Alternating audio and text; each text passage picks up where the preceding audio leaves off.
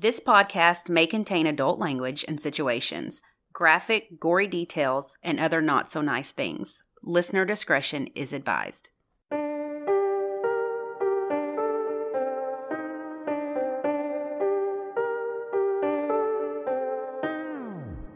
I'm Lacey. And I'm Ashley, and this is United States of Murder.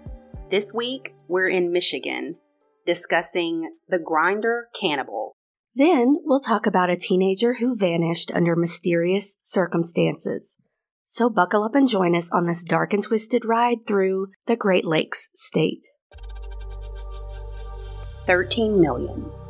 That's how many active monthly users there are worldwide on the LGBTQ plus dating platform Grindr. The average person spends nearly an hour a day scrolling through potential partners. Most users are between 17 and 34 years old. 72% of all those users have met up with someone they've met online in person.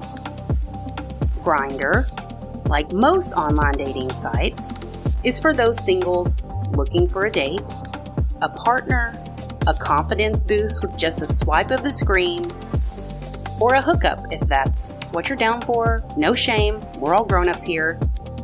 It can be just as serious as you want it to be or don't want it to be.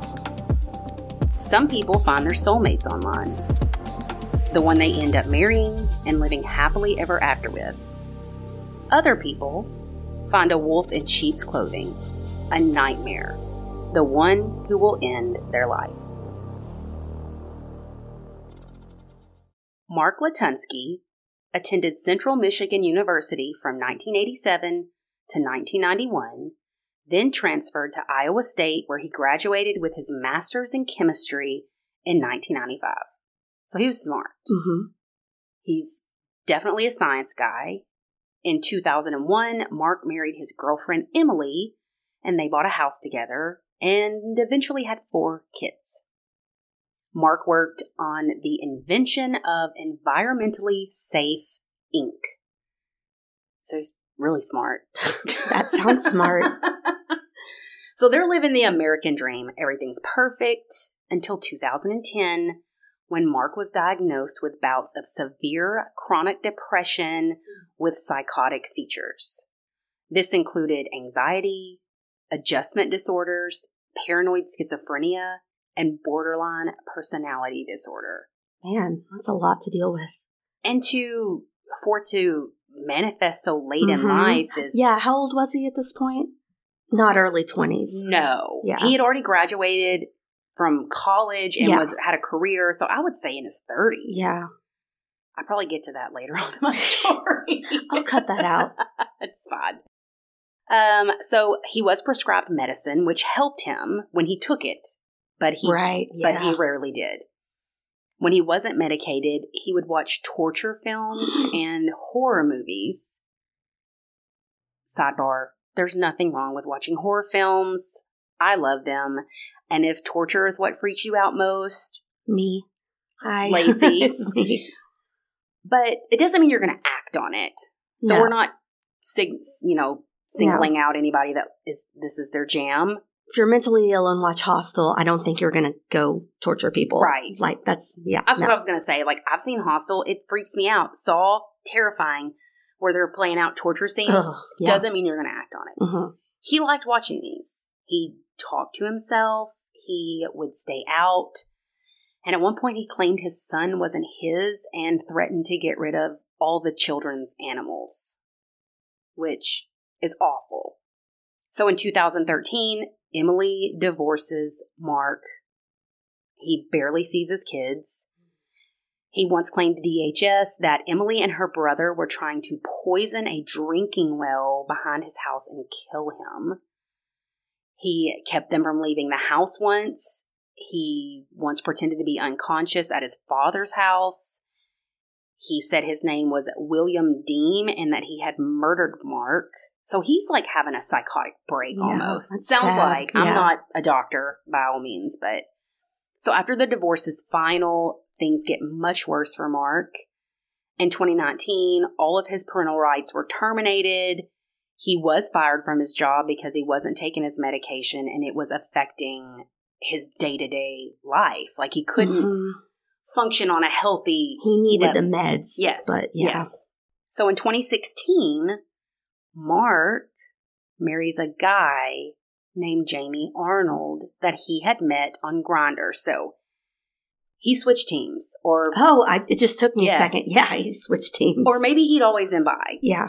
So Jamie moved into the family home that he had shared with Emily and the kids, but he moved out in September of the same year. He said that Mark would bring other men home in hopes of a thruple or a threesome Mhm. taking place, but he wasn't about that life and he was out. Hmm. He would later say that he never saw Mark take medication and was not aware of any mental illness. What? So either Mark was really good at disguising this from him, or That's a lot to disguise. or he was. I mean, he lost his job and children and and children through DHS and all that. It's yeah. Mark also made some bizarre statements to him about his family not really being his family and his kids not belonging to him. So, and there was something else about him being a Viking from like Scandinavia or somewhere. It just got very bizarre. I'm like, sir, This is Mark.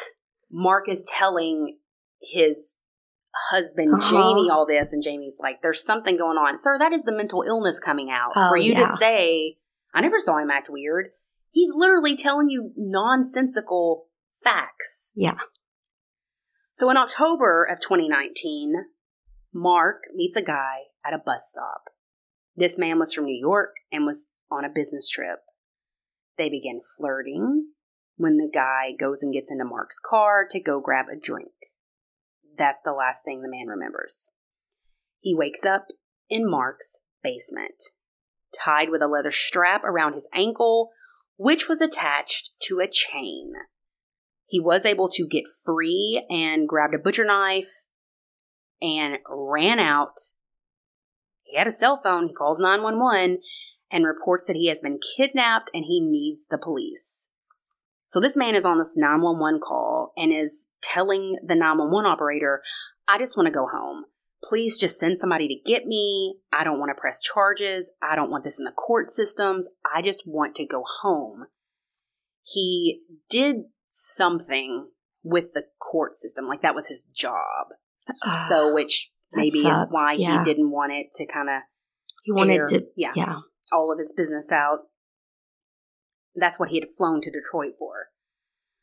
And I listened to this 911 call. You can on YouTube, and it is horrifying. This poor man is so polite to this 911 operator, but he's terrified. Right. But he's just, Oh God. he's very respectful. He's very, please just send somebody. And when she'd ask him a question, he'd say, yes, ma'am. And he would answer her. He just kept repeating, I don't want to press charges. Just get, get the police.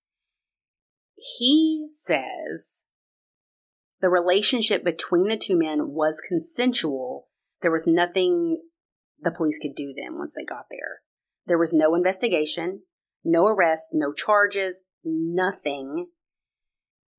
And then later on, there are reports that this same man was later seen at Mark's house multiple times. Hmm. Sometimes just for a night, other times for a few days. So in November of the same year, another man wakes up in Mark's basement. He too escapes, calls 911. I listen to this call too, and the man is telling them, I'm trying to escape a creepy guy who had me chained in his basement. This man is lost. He doesn't know where he is. He's telling the police he's he's after me, and you can hear him this man running and saying, "Help me, help me." I mean, it's Oh. scary. Well, where's Jamie in all of this? He's divorced and moved out. Oh, okay. Yeah, he moved out in September. So the first man that called 911 is in October. Got it. This dude is in November. So it's literally months after Jamie's like, fuck this dude, I'm out. So they tell him the police are on their way and to get somewhere safe. He runs up to a house and finds someone, but They won't give him their address. He's asking them, What's your address? I need to tell them so the police can get here. He tells them, I'm at a White House across from a barn, which is instructions and directions that I would give. I don't know, I'm at a blue house. Yeah. Because he's lost. He doesn't fucking Yeah. know. So this 911 call gives me so much anxiety because he's told you 92 times he doesn't know where he is. Why do you keep asking him, Sir, we need your address? Like, can't you see it on my phone? Can I you mean, not it's- track me? Yeah. I mean, can you not? So, which I get it. I'm not blaming the 911 operators.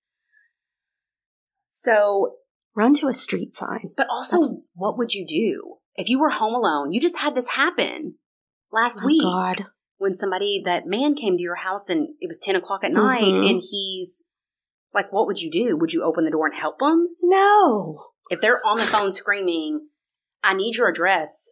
I mean, I would call police. Right. But it just it makes you go, fuck, what would I do? So you in one way you're kind of aggravated at this dude for not helping him. But Right. in the other hand, you're like, I'd wake Sam up, one. Then I would call police and say, There's this guy out here. He's saying Said- he's on yeah. the phone with police. Is that true? yeah. I don't know. Just call police. So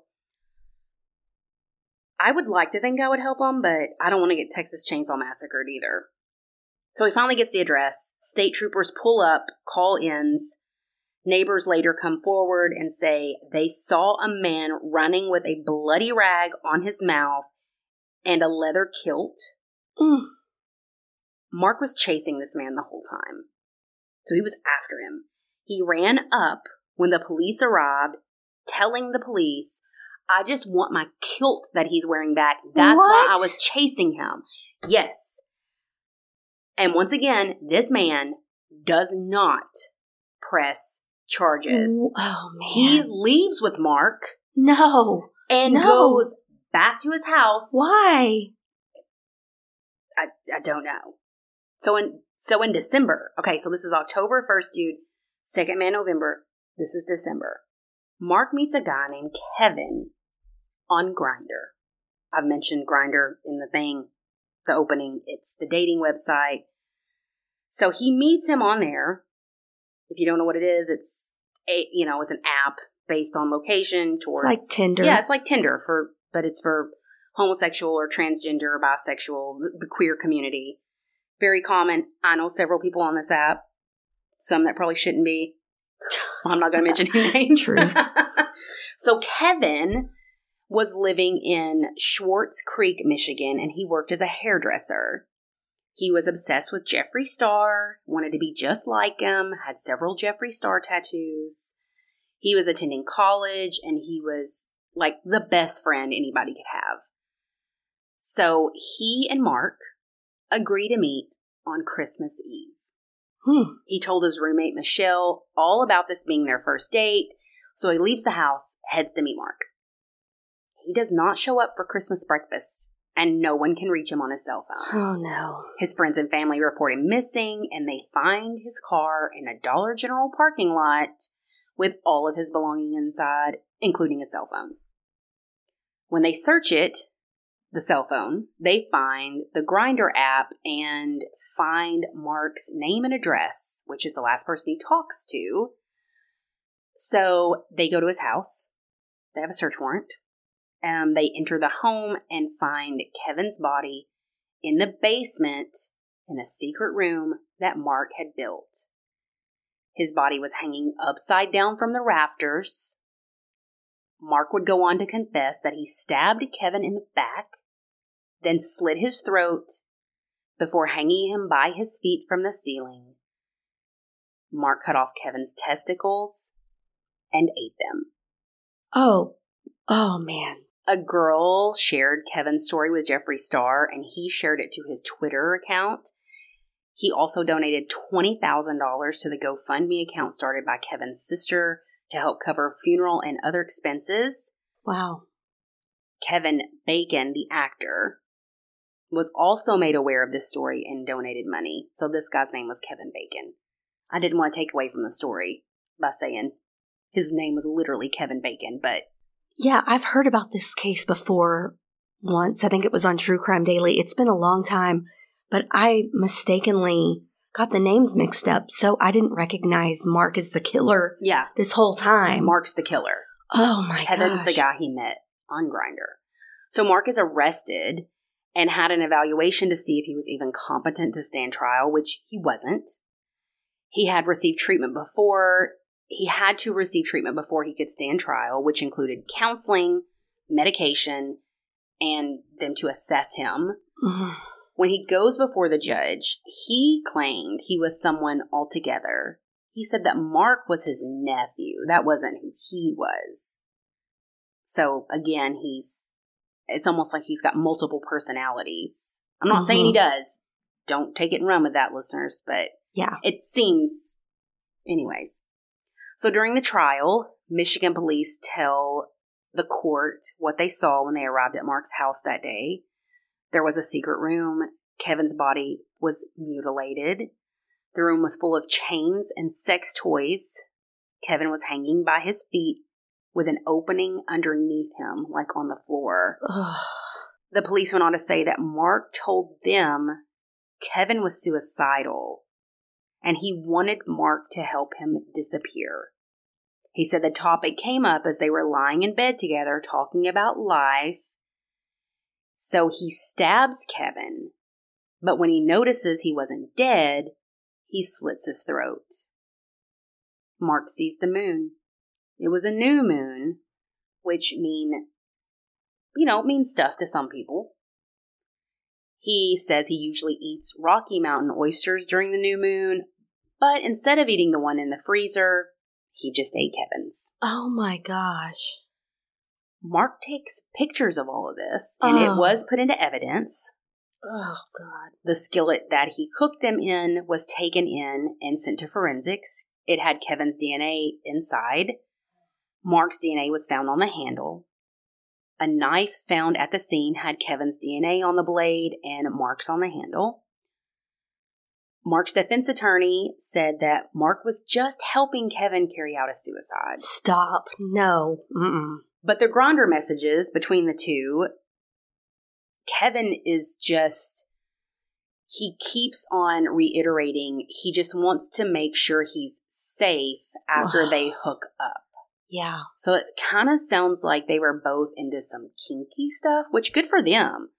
But Kevin didn't want to be killed. Like that wasn't part of the kink. So Mark stood by his plea of not guilty. But during the trial, prosecutors said Mark was planning to buy a dehydrator and make jerky out of Kevin's muscles.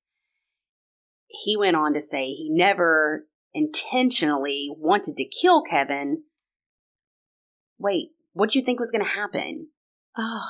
What did you think? If you cut someone's throat, they're going to die. Yeah. Mm-mm. So Mark is found guilty of first degree murder and sentenced to life without the possibility of parole. Kevin's parents and sister made impact statements, Wow. but they didn't read them. They had friends read them. How could, I mean, sometimes I don't know how people can read them. No. Oh my gosh. That's, a, ugh. Jamie, and on Christmas Eve. I mean, it's always going to be the so bad, but Right. like, man. so Jamie Mark's ex husband would go on to say he never in a million years would have thought he was capable of these things that he's accused of. So that's the case of the Grindr cannibal. I, going back to the impact statement, I, there's no way that I could be there. Here I go getting choked up and look at the person who not only murdered my child, but desecrated his body. I mean, it's awful. I would just be It's awful. screaming at them. Pro- I don't, I mean, I, I don't even know. Like, you'd have to arrest yes. me. I was going to say, how many courtroom videos have you seen where people lunge at the and I accused? can't blame them. I, can't blame I them. can't either. And I had to look this up because I wasn't sure why he wasn't charged with cannibalism along with first degree. But there are no laws in the United States against cannibalism. There are laws What? that make it impossible for you to legally buy and consume human meat. Ugh. But say I killed myself and I told you you can eat me after I die. you can be tar- charged with desecration of a corpse, but not with quote unquote cannibalism, Okay. Ugh. right? But you remember that case? I think it was in Germany, and one of us may have covered it on Wacky, maybe not. Maybe I, I know what it. you're talking about. It was like on Yeah. Craigslist or something. Yes, he met someone on a cannibal fetish Yeah. website and consents to being killed and eaten. And the guy killed him, butchered him, froze his body to eat later, Ugh. and it was months before he was arrested. But he wasn't charged with cannibalism, he was charged with manslaughter. Oh my gosh. So, Well, what's weird is they didn't go. They didn't. He didn't do a plea of insanity to me. Like, what's why? I guess he was. well, he was he was fit to stand trial. well, obviously. they went through all the they went through he had to go through Mhm. the whole mess of stuff before he could So he did. Do, he yes. did do a lot of testing. he had stuff. to do all the yeah. testing and be on medication all that to before he could even be see if he could stand trial I guess that's yeah. I mean, it seems like he had a lot going on, but technically, you can still have mental illness and know at the time what you're doing is Sure. bad and wrong, and you shouldn't do it, and you're still technically culpable yeah, exactly. yeah because like some people truly don't know what they're doing, right but Or that's more rare. I mean, usually, or they're schizophrenic or they're having some kind of psychotic break or you know what i mean Yeah. or they think that they're actually doing this it, it's going to be a positive Yeah. thing way more people know what they're doing, which is ugh. i know it's awful it's it's terrible i know all that we always say that but Man, that one really is. Ugh. Well, let's take a break. Hey, it's Kaley Cuoco for Priceline. Ready to go to your happy place for a happy price? Well, why didn't you say so? Just download the Priceline app right now and save up to 60% on hotels. So, whether it's Cousin Kevin's Kazoo concert in Kansas City, go Kevin, or Becky's Bachelorette Bash in Bermuda, you never have to miss a trip ever again. So, download the Priceline app today. Your savings are waiting. Go to your happy place for a happy price. Go to your happy price, Priceline. Switching gears from that, let me tell you about my case. And obviously, I'm just getting over a cold because my throat sounds terrible. But you sound I'm sorry. like you're about to sing total eclipse of the heart Oh my gosh. Ugh.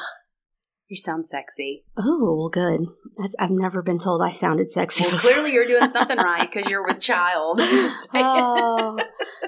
So, Aundria Michelle Bowman was born on June 23rd, 1974, in New Orleans. But she was actually born with the name Alexis Miranda Badger. But she was placed up for adoption at nine months old. She was adopted at 21 months old by the Bowman family in Hamilton, Michigan. How do you have a baby for nine months and then decide this just isn't for me? I'm not knocking anyone who does that. I think adoption's a wonderful thing. Yeah, that would be hard. It would be hard, I would think. I didn't look into the specifics of Why? why she placed her. Well, that's what was my question because my case that I covered was it last last week. It was the same thing. the The mother put the baby up for adoption when she was about eight or nine months old Mhm. because of the abuse in the home. Yeah, I mean, it could be something like that. It could be financial. It doesn't matter. Yeah, Yeah, but that would be hard. I mean, it would be hard doing it right away too. But yeah, when you have when you've had it, easy. correct? Yeah, yeah. She was in foster care between nine months and twenty one months. So she was raised by her adoptive father, Dennis Bowman, and mother, Brenda. In late 1988, Aundria raised some concerns at her high school when she expressed fearfulness of going home from school. No, I uh, know. No, it's it sucks. It's like it's already awful. She's been adopted and your adoptive parents aren't great. I know. So the school took this seriously, which is great for the eight, the late 80s. And they contacted the police who ended up interviewing Aundria. She revealed to them that her father, Dennis, was molesting her. And I don't know how things are handled like this today, But a social worker went to her home and confronted Dennis and Brenda about the molesting. I wouldn't think that that's how it's handled. I would, I mean, I would think the police would be like, "Listen here, Jacko, that's come with us." dangerous, right? And they, of course, denied the allegations. Well, sure. They explained that since she was adopted, she just found out she was adopted allegedly, and since then she'd been more rebellious than usual. So at that point, they kind of sided with the parents, but I'm like, of course they're going to deny that. Anyone would, even if it's not true. You're, I mean, you're always going to deny it. Sure. But like, just, I don't know. I feel like that puts the kid in danger. I don't know how it's handled. I'm not a social worker, but that just seems so, like that girl's going to sleep that night in that house. and you know when they just- leave. Yes. Ugh. Well, after this, the Bowmans moved to a mobile home in a more rural area of Allegan County. So, of course, you know, Now They're they're, further- isolating yeah. her. on March 11th, 1989, she disappeared from her home. Dennis was the one who contacted police and said she had stolen $100 from his dresser and had taken some of his belongings. Dennis explained that she was a troubled teen and often fought with Brenda and had run away to a friend's house in the past. This time she was classified as an endangered runaway. Then, almost as quickly as they moved here, the Bowman family moved out. So they moved again, which is an odd thing to do if your child goes missing. Yeah. Not, I mean, people can move on in their own ways or grieve, but moving out of that house like almost immediately, you want to be where your child is going to come home? I don't know. And this is the age without cell phones. How would she know you moved? Mm-hmm. To me, that's just red That- flag city. Doesn't add up.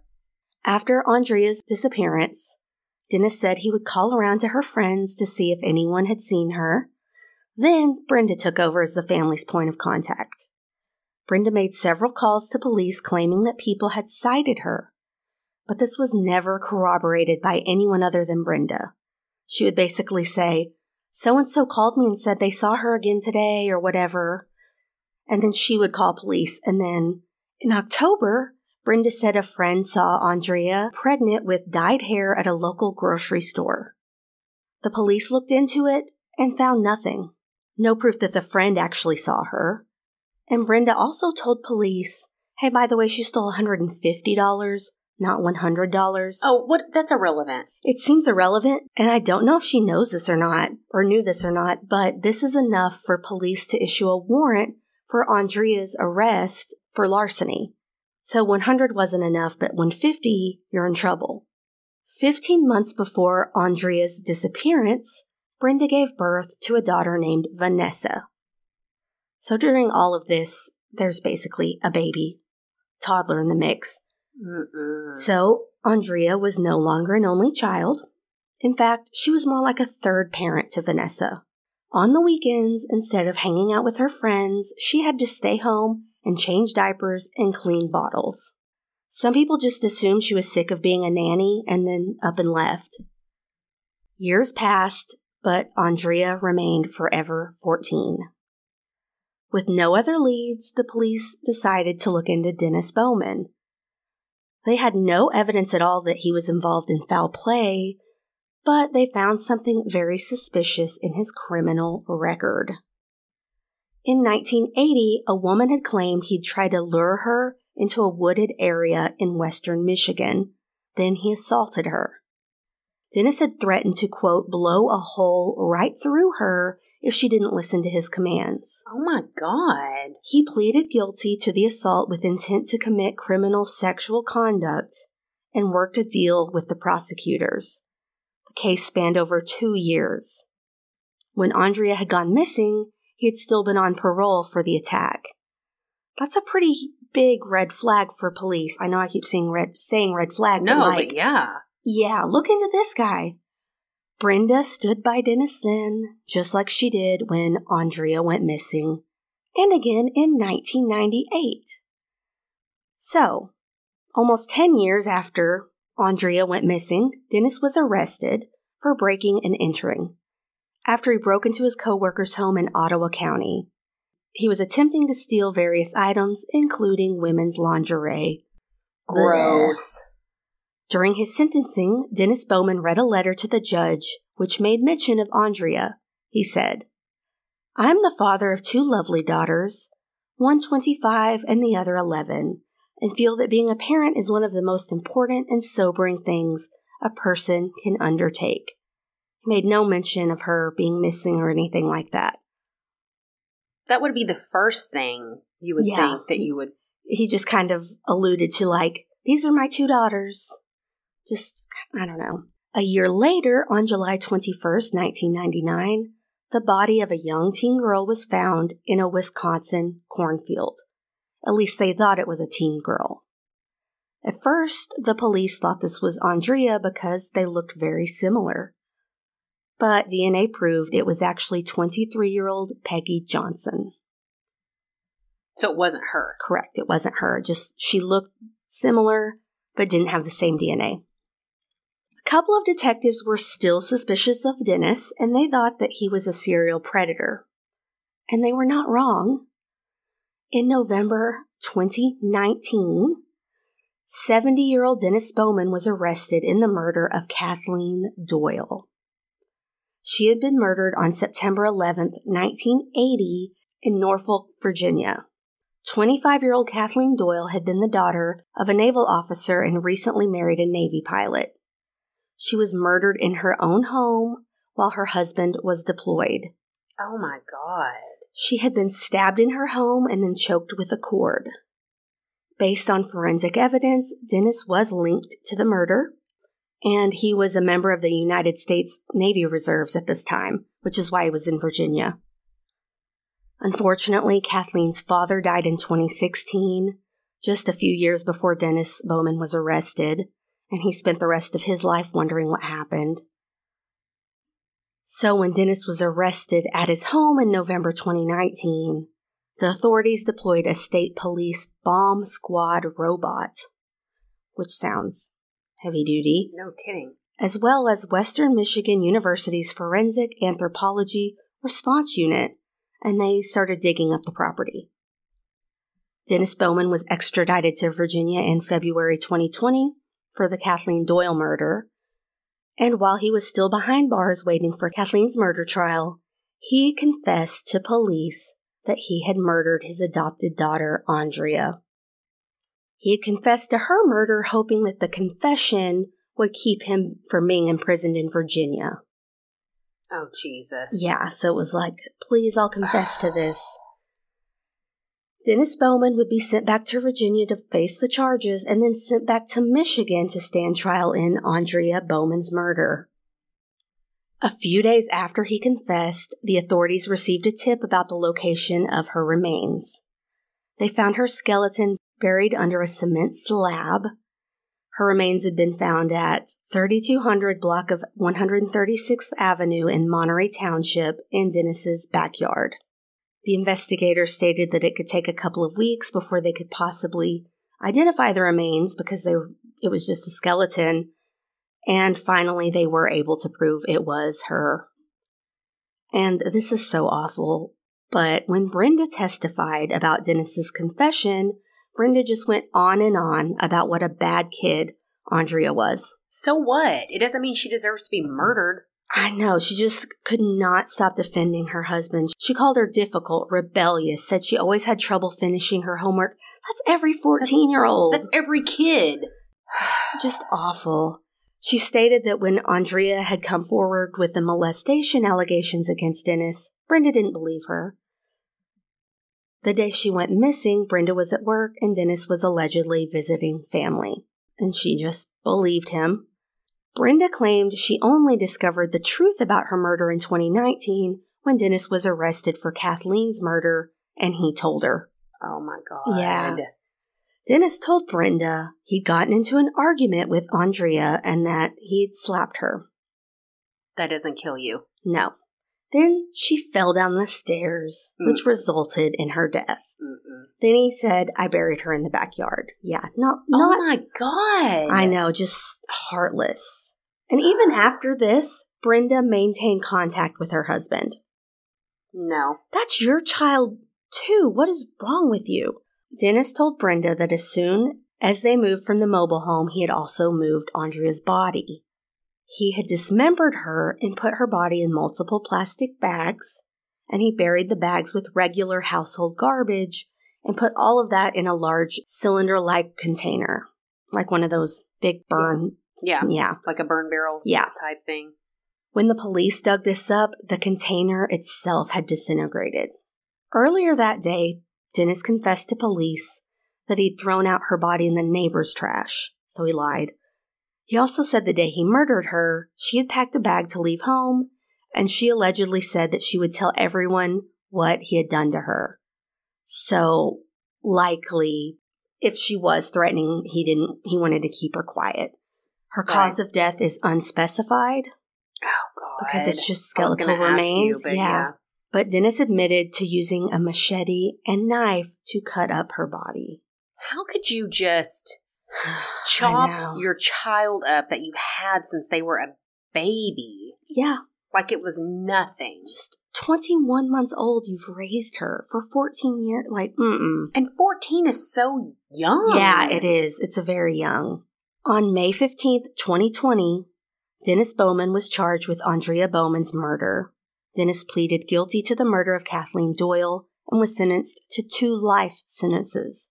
On December 22nd, 2021, Dennis pleaded no contest to second degree murder for killing Aundria. He was given an extra 35 to 50 years for his prison sentence, so I mean, he's old. He's going to die in prison, but Good he wasn't Lord. brought to justice until he was in his freaking 70s. He could have been responsible for a lot more murders, Mhm. too. I mean, these are from the 80s. Just saying. And my sources were from Medium, Oxygen, and Atavist Magazine. Just Ugh. terrible. These were brutal cases. This was this was a lot. Yeah. Okay, we have to talk about this nursing student. Oh, I knew you were going to mention it. I don't know enough about it, so I'm like, Well, lucky you. give I me have the all lowdown. the lowdown. Give me the lowdown. Which I just, I mean, there was literally things rolling in today as I was kind of doing a little bit of research on my lunch break. It started out as such a creepy little story, and then it escalated into like, and I knew, I knew, I know that sounds awful, but I knew shit was not adding up immediately. So if you don't know what we're talking about, um, a 911 call was made by a nursing student in Alabama named Carlee Russell, and she reported a male toddler wearing a diaper. She says she's on her way home from her job at Woodhouse Day Spa in Summit, and she'd stopped to get food. She was about 10 minutes from her house. This is the only report of the toddler that was made to 911. Carlee then stops to check on the child and calls her family member. Family tells investigators that they lost contact with her, but the phone line remained open. So I'm gonna stop you right there. 911 doesn't hang up with you. right. They will stay Yeah, no, on that them. line until You hang up. you hang up when police are there. Are the Mhm. police there? At least almost, I would say 99% of the 911 calls that I've listened to, and doing this, we have listened to a lot. Or even watching TV shows like on ID, Dateline, that have the 911 recordings, they stay on the phone with you. They do not hang up. And if you hang up, they call you right back. So at 1044 Saturday night, police say they received a call that Russell had returned home on foot. She walked home. Uh, She walked home. They said she had a small cut on her lip, a tear in her shirt, and a hundred and dollars and some change in her pocket, or not her pocket, in her sock, like cash in her sock. Police responded to the scene to investigate, and the Hoover Fire and Medics responded and assessed and transported her to the hospital for eval. Carlee's mother posted on Facebook on Sunday saying that God is faithful and He has answered our prayers. The family is asking for privacy at this time and plans to speak in the near future, according to their Facebook post. Police did obtain traffic camera footage and it's being analyzed. They also are going off the 911 call, kind of trying to determine a time frame. Yeah. So all of this is now you can see this video from the like the highway patrol. So you can see this video of her car and you see it pulling over with its flashers on way ahead of where the child is reportedly walking. And which is too far away. This is all my opinion. This is all my opinion. Let me say this. Sure. I haven't seen it, so. So way far from where you you could tell A there was someone walking in the dark. Right. B that it is a male child. If they're only in a diaper, how can you determine the sex of the child? Maybe it was just a know. guesstimate, but why would you not? Was holding a sign that said, I'm a- boy. I'm a boy, yes. No, I and don't a know. stick and a bandana because Yeah, he ran away from home. So she then gets out of the car and walks around to the passenger side and then just disappears. Then you, she doesn't come back. That's when she walks home. No, this is the day that she reported the 911 call. Oh. Yes, this is the call. She's calling, flashers on. She's turned, she's getting off the side of the interstate, goes a little Mhm. ways, and then stops and gets out of the car and turn, like, then walks around to the side of, like, the passenger side of the car. Got it. There's no toddler in the film. hmm Like, you can't see anyone walking, which you couldn't because it's way too far away. You can't even see really what type of car she's driving. Um, also, the phone line is open, so she hangs up with 911 and calls someone in her family. They, the phone line's open. She's not on it anymore.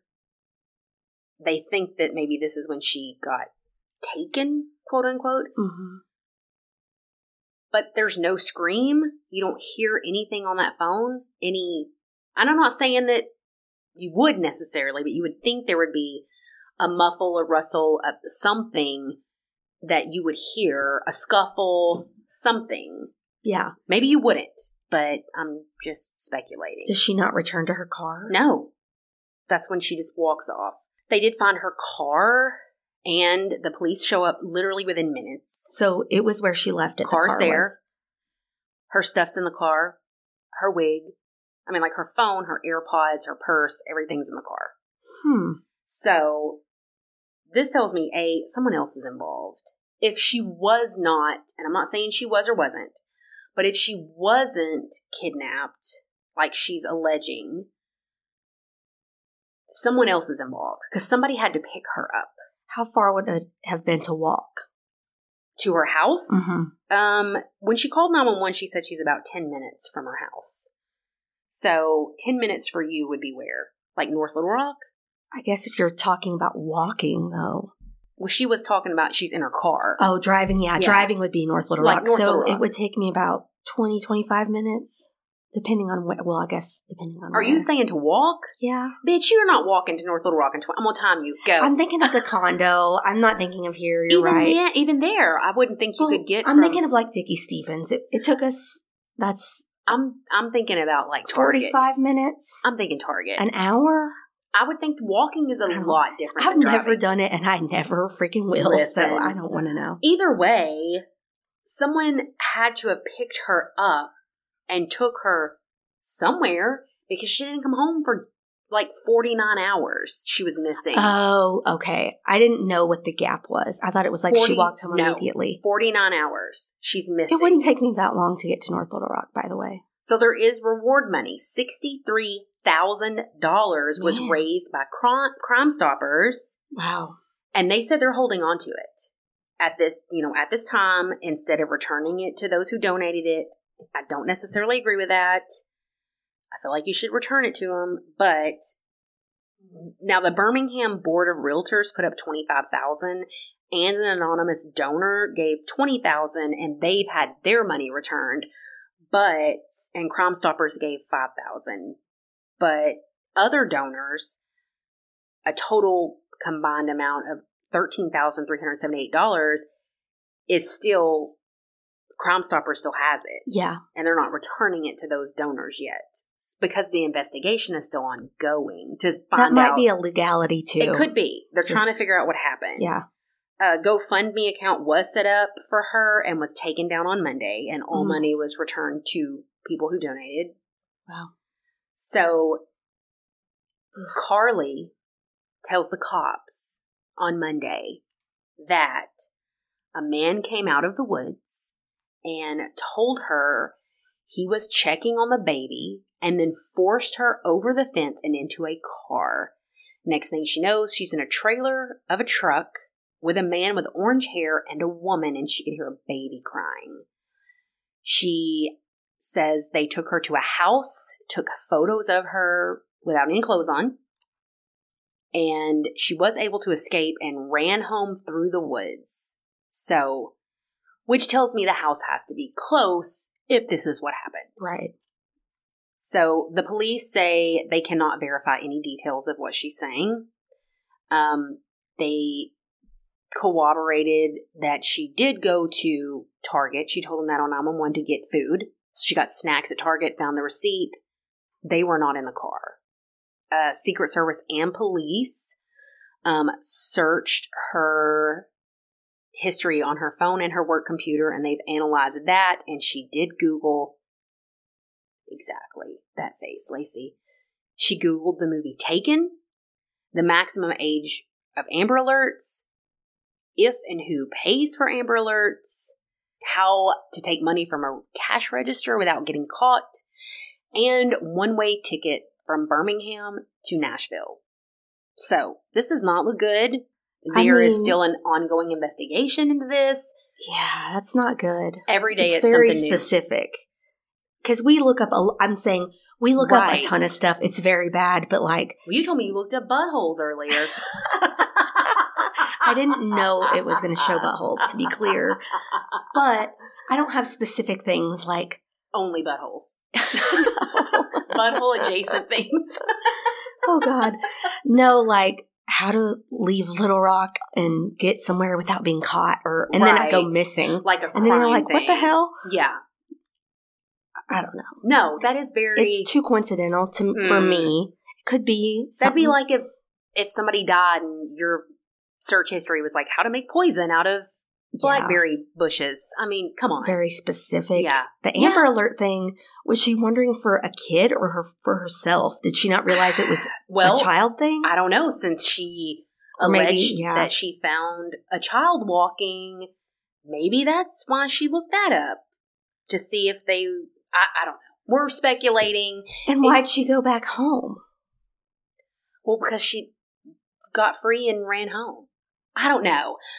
I'm hoping this is going to sound awful. I'm really hoping she made this up in a way because that's horrifying if she actually went through that. And also, there's a child allegedly involved. Where's Yeah. this kid? Hopefully, it's not not real because that's Right. worse. Obviously, And also, I'm going to sprinkle this little ditty in there. We have talked about this so many times on here.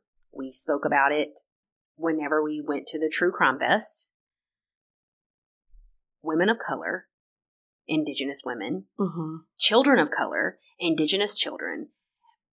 Um, I hate this term, but you know, immigrants, illegal immigrants, hmm so underreported in Yeah. the fucking media. yeah, If she did this when this was nationwide news, not great. this is not good. hopefully, it doesn't do. I mean, I know she, what you're if saying. she is lying, hopefully, no damage is done in the future in terms of Is this another hoax? or is this Birmingham. Let's say it happens again. in Birmingham, no one's going to believe you. It's like the little yeah. boy that cried wolf. And it's just, it's not. I was talking to a girl that I work with, Asia, today about this. And because she listens and we talked about, you know, things like this before. And she actually brought it up to me. And, you know, she she is a black woman and she was telling me about you know, she brought it up to me as far as we get, you know, I'm paraphrasing, we get the shaft so much It's underreported. It's not taken serious. It doesn't make nationwide news because they're not Gabby Petito. No Mhm. offense. I'm not, I'm just Sure, first person yeah. that popped in my mind. They're not the JonBenét Ramseys. Mhm. They're, you know what I mean? And it's true and it's fucking sad. So if Yeah. this, it, it's infuriating to me. Yeah. It's not funny. It's, not, funny. It's not a game. If you wanted attention, get get a tattoo on your neck. I don't know what to I tell hope you. She's not trying to escape an abusive situation. I mean, That is true. something could be going It on to where be. she's like, I, You are very mm, right, but and I'm not. I don't know. We don't know. I'm, we don't know, and I want to be very clear and say I'm not victim blaming. No, because she is know. a victim. We don't know. We do not know. Yeah. But it's just things are Hopefully, that's. ugh. I know. I know. Ho- you don't want to say hopefully that's what it is because It's both ways. It's like I hope I don't. I hope it didn't happen to her because that's awful. And then there's people on the loose. There's a child. Yada yada. yeah, But if it's the opposite and she's making it up, then that's awful too. That's. Right. I don't know, man. man, there's some weird stuff going on. Lately. It's like the wacky we had about faking your own. I mean, we were laughing about that, like oh ha ha ha. But like, if there's It's look, not funny. It's not. It's it's not funny. And if there's a nationwide search looking out for you, and your parents and her. She had a boyfriend. I could not imagine as a mother. no.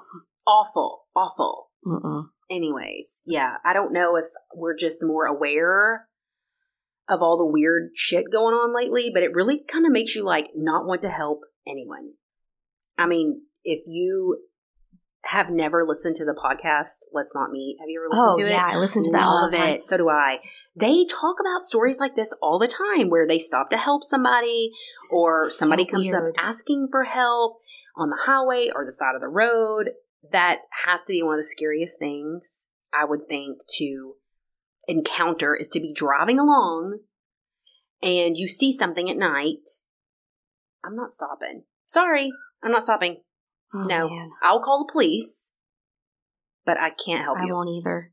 i can't help I'm you not a stopper. I'm sorry. anyways I'm the same way. I'll call the police, but I'm not. Not gonna I'm not going to stop No. because of all these things. Yes. Well, you can't stop now because you're pregnant. My mother-in-law, man, she's proud. I'm not going to say all the times, but she's picked up a lot of people on the side of the road when she's by herself. Uh-uh. She believes in the good of humans. And my sister-in-law, not the one that listens to this, obviously, because she that, wouldn't be. Um, my sister-in-law's done it while she was alone, and the guy was carrying a hammer on the side of the oh road, Jesus. and she. Ha- I cannot. we need. I cannot. And I kind of envy that where it's like I'm not that person that just trusts that someone's not going to murder me. I assume they're going to murder me. Always. Like there's something sweet about that, but at the same time, I'm like, you cannot do that. You No, cannot do you that. can't. You can't. You're gonna get killed. I know it's worked out in the past. It just takes one time. Oh, that's it. It's. Mm-mm. Anyways. I'm curious to see what happens yeah. because we'll see. Every what's going on. Maybe it's a mental break. could be. Maybe ah, who knows. It's very sad either way. Yeah, it is. Well, on the bright side, we have a couple of new patrons.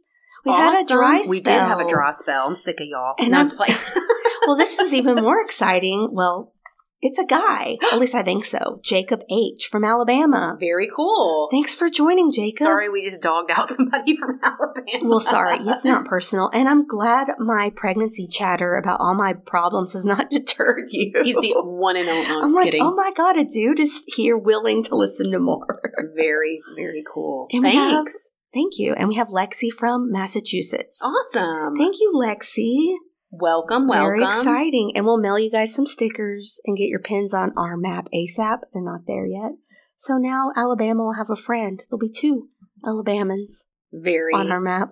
two two Alabamans. I know some people in Alabama. I'm gonna need y'all to join our Patreon. Join our patron. We just had a fun episode. Well, I'm not to say fun about resort Nightmares. nightmares. I'm like, I'm going to say disasters. But it's interesting. We have fun facts on those places not to go and ways to stay safe, tips. And we have another one, One- coming next month. Every more. month, Every month after month. month, we give you an episode. Keep coming back. So I'm delirious. What else you got? Thoughts on the Miranda Lambert selfie gate? Did you see that? I did. And, And I'm not going to lie, I haven't like fully watched the videos and stuff, but I'm going to say this. I'm to need you to get your life together. I paid a lot of money. I'm not going to speci- specify how much to get Taylor Swift tickets, and I wasn't near as close as these girls were. If I was that close to Taylor Swift, I would absolutely have gotten that picture. I'm just saying. I'm going to play the devil's advocate here because I I'm a huge Miranda Lambert. No, I'm no no I watched other videos.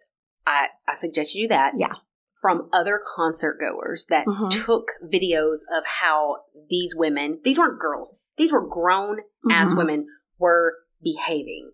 They were up front, and this went on for a while. I'm not saying it went on for 10 minutes, but it wasn't just, we're going to take one selfie. It was multiple, multiple flash. Miranda Lambert's right behind them trying to sing. And you are six people wide. Why were they using a flash? I mean, So, from maybe what I gather, the lighting they said, because one of them released a statement was like, "Well, we had to do it when it started because the lighting was off. They wanted her behind them. yeah. Well, I And I saw the get I saw the photo like how she's in, in there, and that's cute. It is cute, But the flashing, also don't use flash. You're being disrespectful to her, and I'm just going to say this. Also, I get that you paid the money and you have just as much right to take a picture. They're up there essentially to entertain you. I get that. However, so did all those other people that are around you. yeah. and you're disturbing them too. And it's obnoxious and it's entitlement and it fucking irritates me. Since we are both public speakers now, Lacey, I wouldn't go. No. how would you have felt? I'm just saying, not that we're anywhere near Miranda Lambert. I'm like, oh my god. If we were up there doing our, we we talked about a whole case. We're up there talking. If there was a group of women in the front that kept snapping pictures while we're trying to talk to the Yeah, other, I'd probably be annoyed. Of course. I would I would pull a Miranda. You know me. I would have stopped and been like, Are you finished? Can we go say, on? To be a devil's advocate to the devil's advocate. Oh, I will say though, like at concerts, everyone's taking photos like Sure. the whole freaking time. And I will say, I don't think you should use flashes. That's maybe once for anything, but Right. don't keep doing flashes. right. My eyes are sensitive. Oh god. I'm just saying, like Taylor wasn't spitting out lasers, you know. But I'm taking photos too. Everyone around, we're taking TikToks and videos like singing and all that. But I will agree that when you're right in front of her, You're in the very you're front. moving c- crowds, you're Yes. corralling people, you're using flash like I think the flash being on was a big problem. Even if the flash wouldn't have been That probably got her attention. Like that helped get her attention it, probably. it I was don't know. just it was disrespectful. I I agree with her. I can see why they were like, Well, we can take pictures if we want to. I get that too, but you're also being disrespectful to her. do it quickly and be done. Do it That's quickly and my be thing. done. You can take your selfies. Take your picture. But do it quickly, be done, don't use splash. This is not a crime, by the way. We just No, wanted to throw throw it in there. So, on speaking of concerts, No. I'm going to see Oh, Shania yeah. Twain tomorrow night. That's exciting. I know we're gonna have heat strokes. Hopefully not. It's in oh. Dallas. It's that don't out. impress me much. Me either. It's outside. Oh, It's 103 degrees there tomorrow. I she's gonna checked. melt. I'm gonna fucking melt. Ooh. I'll tell you what. I won't be taking any selfies. Aren't you going to see Dixie Chicks this weekend too? Yeah, I'm gonna see the chicks at whatever the Oh, the stadium. Chicks. Yeah, I'm they've sorry. they've renamed it. Oh, whoops. but Beep. um, they're gonna be at the whatever the stadium's called now inside don't one of those banks. don't be in the front. I'm not. I don't know where I am. My friend bought the tickets. At least it's air conditioning. Oh, thank God. I would.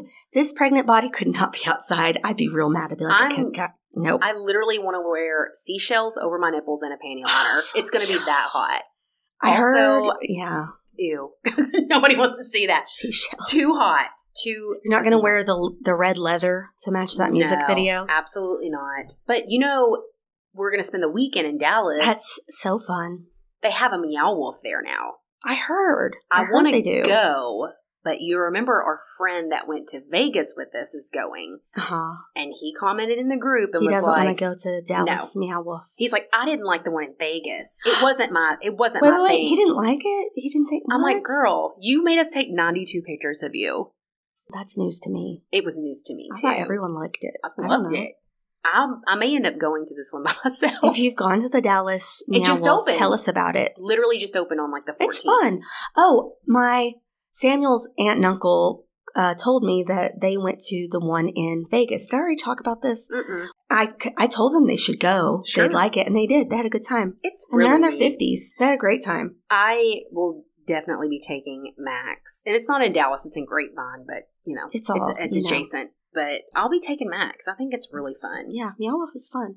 So what else? Uh, Shark Week is coming up. Yeah, I talk about that a bit in my wacky. Do you? Kind of. July twenty third. They need a tornado week Oh, or like a natural disaster week. they probably have one. It's just not as popular. But know. that's probably not what I need to watch before we go to the beach in Don't two do it. weeks. don't do it. I don't get deep enough for a shark to get me. First of all, I don't really either. I'm a waiter. I'm a waiter. I'm at nothing below the knee or nothing above the knee. I'll go like waist deepish and I'll kind of sit in the sand, but I'm not swimming. Well, my waist is your knee. I'll crab walk in the water, No, you know, look makes- for shell. I'm a beach comber. I like looking at the sand. well, my problem is my kid wants to go and swim like he's in a pool. Mhm. and- Samuel's a swimmer. Don't Makes me nervous. do that. I want. I don't want to be the drag mom that's standing there hmm screaming the entire time, but I turn into her. Yeah. Because I will too. I'm predicting that my son will be a dolphin like his father, and I'm going to have to be like, do not go that deep. don't get too far. Sharks, S There's word. Waves. I don't want not to waves. scar but, them. you know, Riptides. Riptides. Thank Yeah. you. I, I don't get too far. Mhm. It makes look my hands are sweating, or maybe it's just this fucking heat. It's but it makes I'm- me nervous. every Ew. part of my body is sweating. So um, this is the two panty day. maybe three. I was thinking earlier, I'm like, man, all my bras usually women we rewear bras if you're a dude and don't know. You know what I mean? We- usually, but not now. We talked about that one day at work. The women, the nurses that I work Ugh. with, are like, "Do you wash your bra? Do you have like like I have like a a nude color bra, Yeah, and then you I have have to wear with certain shirts. and then I have like same. colored bras. Mhm. But I do have two favorite bras, Mhm. and I like to alternate them and just hang them on my bathroom door. Yeah, I mean, if you're not sweaty, it's not a big deal. It's to me. I mean, No. I think every woman, everyone, I think every woman will rewear a bra before washing, unless you're in this hellhole, No. which is I'm washing these bras every damn day. I'm wearing No. two bras a day. Yeah, it's not. It's not getting reworn. Oh, it's bad. This is bad. Anyways, Sorry, Jacob from Alabama. goodbye. Bye.